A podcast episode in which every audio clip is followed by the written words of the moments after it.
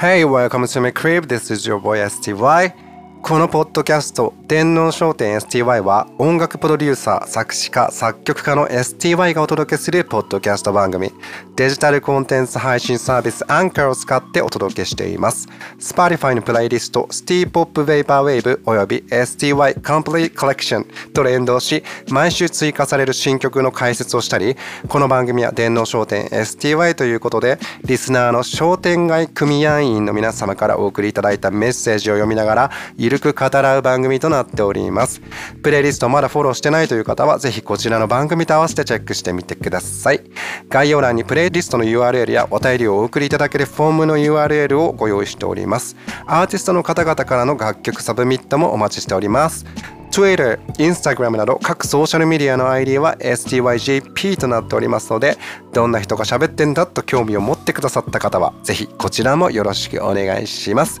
それでは今週も始めてまいりましょう。皆さん今週も本当にお疲れ様でした。なんかもう急にあったかくなったり寒くなったり私といえばですね秋の花粉症で喉と鼻が死亡しちゃって本当に息苦しい日々で多分この今喋ってる声もかなり鼻声でお聞き苦しかろうて 大変申し訳ないと思っておりますが皆様いかがお過ごしでしたかでしょうか？お過ごしでしたかでしょうか？お過ごしでしたかでしょうかっていう？まあいいかなんかしれっといつものご挨拶をしておりますが実はまた1週間お休みをいただいておりましてお休みをいただいておりましてっていうかあまりにもちょっと目まぐるしすぎて日々が、まあ、更新そのものを、まあ、すっかり忘れていたっていうこの番組を楽しみにしてくださっている方々からしたら本当にいい加減に Secret of my heart by 倉木麻衣という感じなんですけれども。まあ、あの先週今週はレコーディングとか制作がまた立て続けにたくさん入ってて、まあ、その間でちょなんかちょくちょく久しぶりの友達と飲みに行ったりとかあとはあれよセラップさんの武道館に行ったりとかしててもう感情がインフレーションそしてビッグバンつまり宇宙の始まりですかっていうぐらい もう止めどなく押し寄せてしまっててなんか毎回言ってるけど、まあ、すごい先週はねいろいろ忙しすぎて全てがオーバーウェルミングだったっていうこともあってちょっと更新できなかったんですけどえー、どうしようじゃあ告知していこうかな。そしたらまず、えー、告知なんですけどついに私の大好きなゆっきゅんさんとの曲ができました。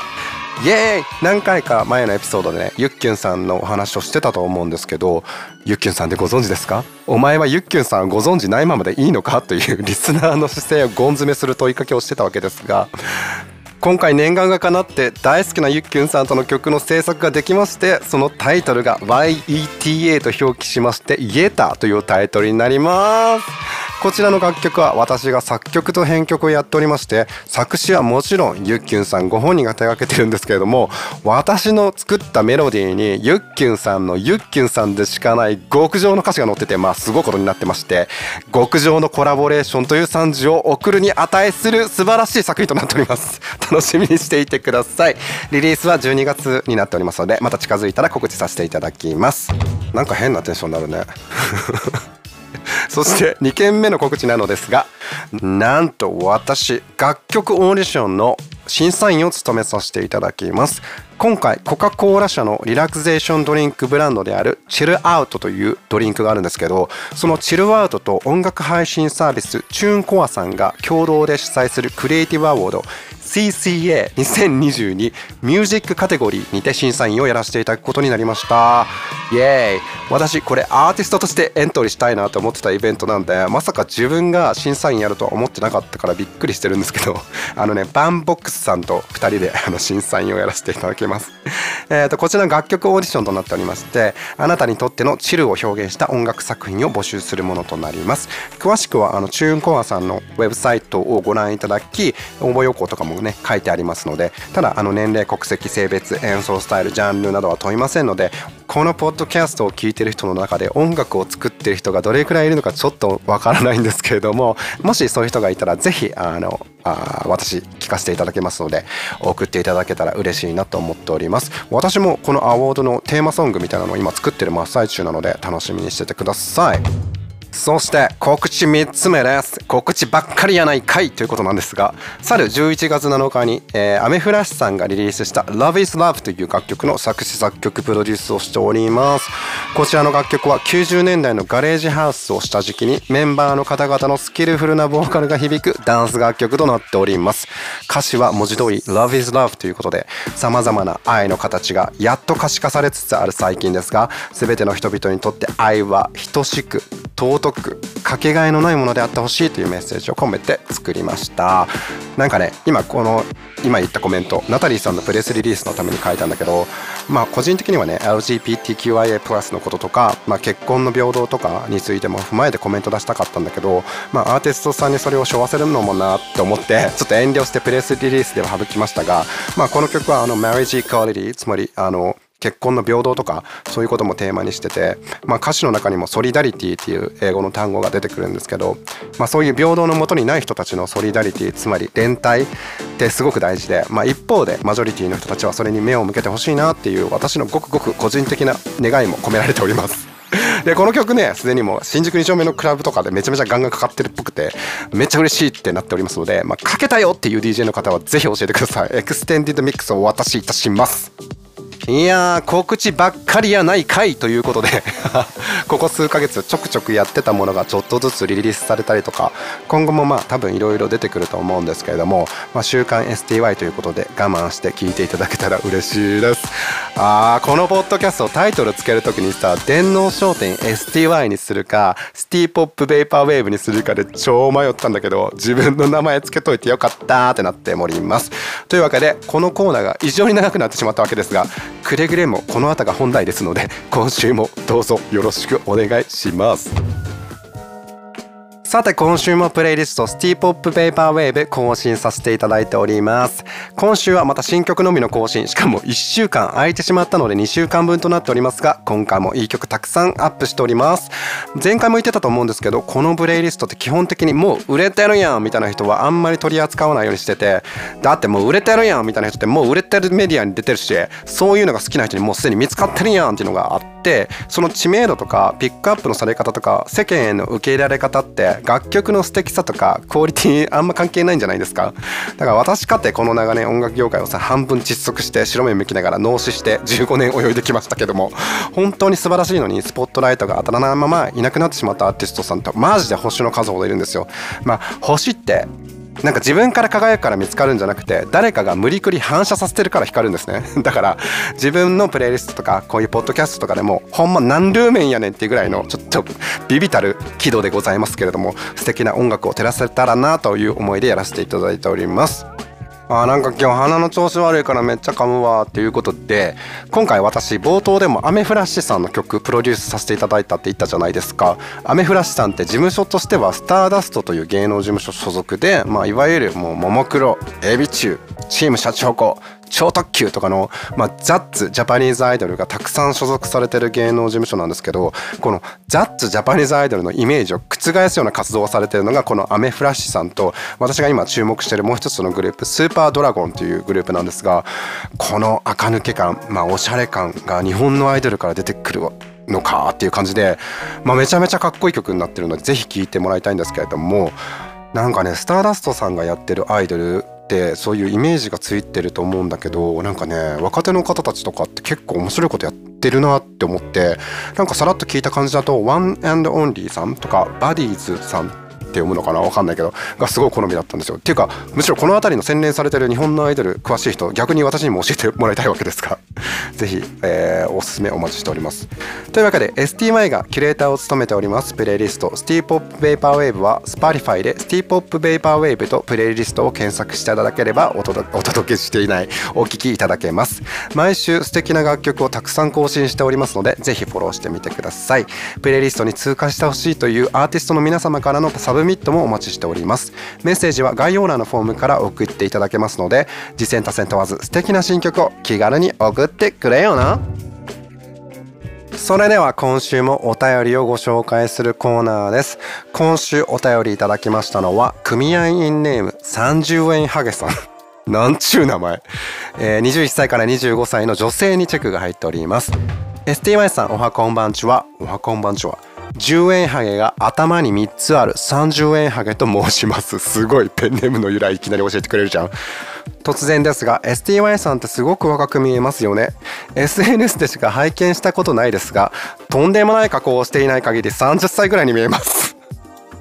これは本当にそういう風に見えているのですが STY さんが実際の年齢より若く見えるとか年取って見えるとか言われることについてどういう風に思いますか？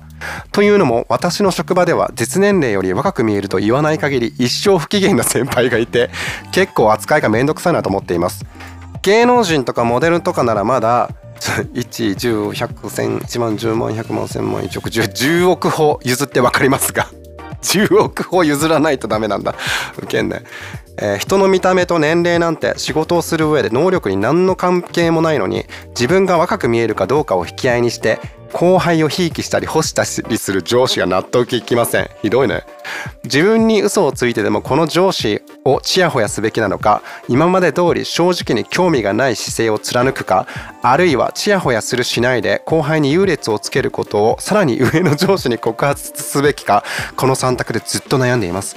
STY さんにこんなこと相談するなんて本当にお恥ずかしい話ですがどうしていくべきか教えていただきたいというよりは単純にこんなことがあってマジでありえなくて聞いてくださいよというメッセージなのでこうした方がいいよとかは恐縮すぎますので別に言ってくださらなくて 大丈夫です。大丈夫なんかい？なんだかこうして文章にすることですっきりしている自分もいます。てんてんてん。自分が年を取った時にはくれぐれも何歳に見えるに関する類の質問は人にしたりしないようにしたいと思います。それでは寒さ厳しいより空気も乾燥してお肌かぴつき上げて大変な日々かと思われますがどうぞお体ご自愛ください。ということなんですが30円ハゲさんお便りありがとうございました。この人21歳から25歳って書いてあるけどどうしたらこんな面白い文章を書けるのって。あとお肌かぴつき上げてるって文章これ私のツイッター見てんなってなり本当に愛していただいてるんだなと思って嬉しい本当ありがとうございます。でまあこの30円ハゲさんの職場の話なんだけどあるよねこういうこと。私何歳に見えるとか。もうそれってえー、見えない。若いですね。待ちじゃんみたいな。しんど。まあこの人ねこういうことを質問する時点で自分が実年齢より見た目が若いって思ってんじゃんみたいな。つまり実年齢より見た目が若いってことにあんたは価値を感じてるってことじゃん。ダッサーって思っちゃうんですけど。なんか10代とか20代の時とかって自分の若さが自分を引っ張ってってくれるところがあるから、まあ、心身ともに自分の若さを意識するってことはある意味自分の武器にもなると思うんだけどえっ、ー、とねこれは私の個人的意見だよ。個人的意見で言わせてもらうと私の年代同年代とか40過ぎて若いですねとか言われて喜んでる人って基本的に痛いっていうか あの若く見えるとか年いって見えるとかを冗談めかして言うことすらうっすら寒い感じがするんですよ。なんかなんかそんなに長い間長い間だって すごい表現だけど長い間生きてるのに自分の価値を実年齢より見た目が若いってところに設定してるのかみたいな。なんかあんたそんな長い間生きてたのに他にあんたの価値ないんかい？ってなるんですよなんか。わかります？言ってること。まあ、つまり何が言いたいかっていうと、人間の価値ってさ、見た目とか実年齢より若く見えることにないのに、しかも誰にも頼まれず美の美の基準なんか架空の美の基準に縛られててその誰が設定したかもわからんなんかその美の基準に入ってることを信じ込もうとしてるっていう なんかもう何回も言うけどあんたそんな長い間人生生きてなんでそれに価値感じてるんってなるんですよね。なんか、まあ、これってルッキズムとエイジズムのダブルパンチだと思うんですけど、まあ、若く見えたい若くない人 って若いイコール良い老いイコールダメっていう価値観をな多分メディアとかさ周りの人に埋め込まれちゃって内在化してしまったんだろうなって思うんですよね。じゃあこういう人が周りにいて厄介な言動された場合どうしたらいいのかって話なんですけど私の場合はその人が内在化してるなんか変な価値観ではないところにあなたの価値はありますよって指摘するところから始めたいかなと思うな。例えば先輩の仕事の進め方のこういうところがめっちゃ助かってます。めっちゃ頼れますねとか見た目以外の行動とかを褒めるようにしていくとか。なんか30円ハグさんがさ一つ目に挙げてたさ仕方なくチヤホヤするという選択肢って実はまあ超一番危ないと思っててなんか思ってもないしかも見た目についてのジャッジを単なるなんかここことを荒立てないためのルーティンとして行うことってマジで周りに対しても悪影響だし、まあ、いつの間にかその30円ハゲさんもその価値観に飲み込まれちゃうと思うんですよ。だからうん自分なら行動とか中身の素敵なところを見つけて褒めるようにするかな。てかさ私いつも何歳に見えますかって言ってくる若く見られたい若くない人 に言う決まったセリフがあるんですけど皆さんこれどうぞ使ってほしいんですけどいいですか？言いますよ。何歳に見えますかって言われたらこう答えるんです。えー、何歳にも見えませんって。はいこれです。何歳にも見えません。これが正解です。これはねあの昔なんかのテレビ番組で俳優のあの新垣結衣さんが話し相手に「おいくつですか?」って聞いてて「いくつに見えますか?」って質問返しされてたの。でそれに返された時に「いくつにも見えないです」って 無表情で答えてて。この返答100点だなと思ったんですよ。なんか何歳に見えますかとかあんたが何歳かに見えるかってことがさも私が興味あるかのように聞いてくんじゃねえよみたいな。その そのなんかどういう猟犬ですか？感がその一言に表れてて、えー、すごい好きだなと思った返答なんですけどもだって本当にそうだもんね。ああ本当ぜひ使ってみてください。何歳にも見えません。これが正解です。ということで30円ハゲさんお便りありがとうございました。たくさんメッセージ頂いていたのに今回読めなかった方々本当にすみません。全部大切に読ませていただいております。このコーナーでは組合員の皆様からのお便りをどしどし募集しております。ご相談やご意見ご感想など回句もうなんか噛みすぎてやばい。概要欄のフォームから送っていただけますよう気軽に話しかけてみてください。いや今回の回はひどいね。あのこの鼻声に。あの滑舌もあるしやっぱり鼻がふがふがしてるからすごいおきおきお聞き苦しくても言えないっていうレベルなんですけれども。来週からはちゃんと、えー、声が戻っていることを祈って、えー、来週も聞いていただきたいなと思いますけれどもこちらのポッドキャスト「電脳商店 STY」は毎週金曜日を目指して新しいエピソードが配信されます。アンカーの他に Spotify、Apple Podcast、Amazon Music、Google Podcast などのプラットフォームで聞いていただけます。メッセージの送り先は概要欄にあるリンクのフォームからお願いいたします。また Twitter、Instagram など各 SNS の ID はすべて STYJP となっております。こちらもよろしくね。So thank you so much for spending time with me. This was your boy STY. また来週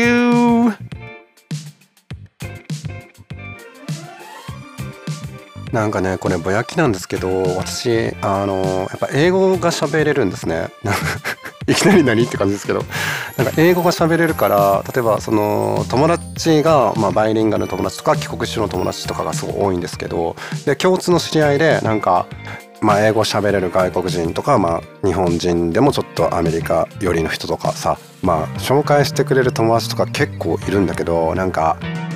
Yeah, I can speak this language a little bit, but it doesn't mean that I can socialize with people. I'm not that friendly. Sorry. って感じなの。なんかって聞くとめちゃめちゃ感じ悪いんですけどこれって私の問題なんだけどその友達にを作るっていうことがやっぱこう英語だろうか日本語だろうかものすごく難しいことだから なんかその英語を喋れるから英語的なメンタリティー持ってるだろうと思ってそのみんなそういう風にいろんな人紹介してくれるんだけどうーんウォーウォーウォーウォーって感じなの。なんか待ってみたいな。こう私見て。すごい陰キャだからご覧あれみたいな感じでみんなをどうどうどうどうってやってるっていうのが最近あのコロナ禍も終わりパーティーが増えてきて困ってることの一つです。ということで今回のミニアンケートは最近コロナ禍が終わりつつあり、まあ、コロナ禍終わってないんだよ。終わってないんだけどいろんなことが緩和されつつあって逆に困ってること皆さんが困ってることをちょっと教えてもらえたら嬉しいなと思っておりますが今週も皆さん1週間お疲れ様でした。えっと来週も1週間なんとか頑張り抜いて生き抜いていこうということでまた来週。じゃあね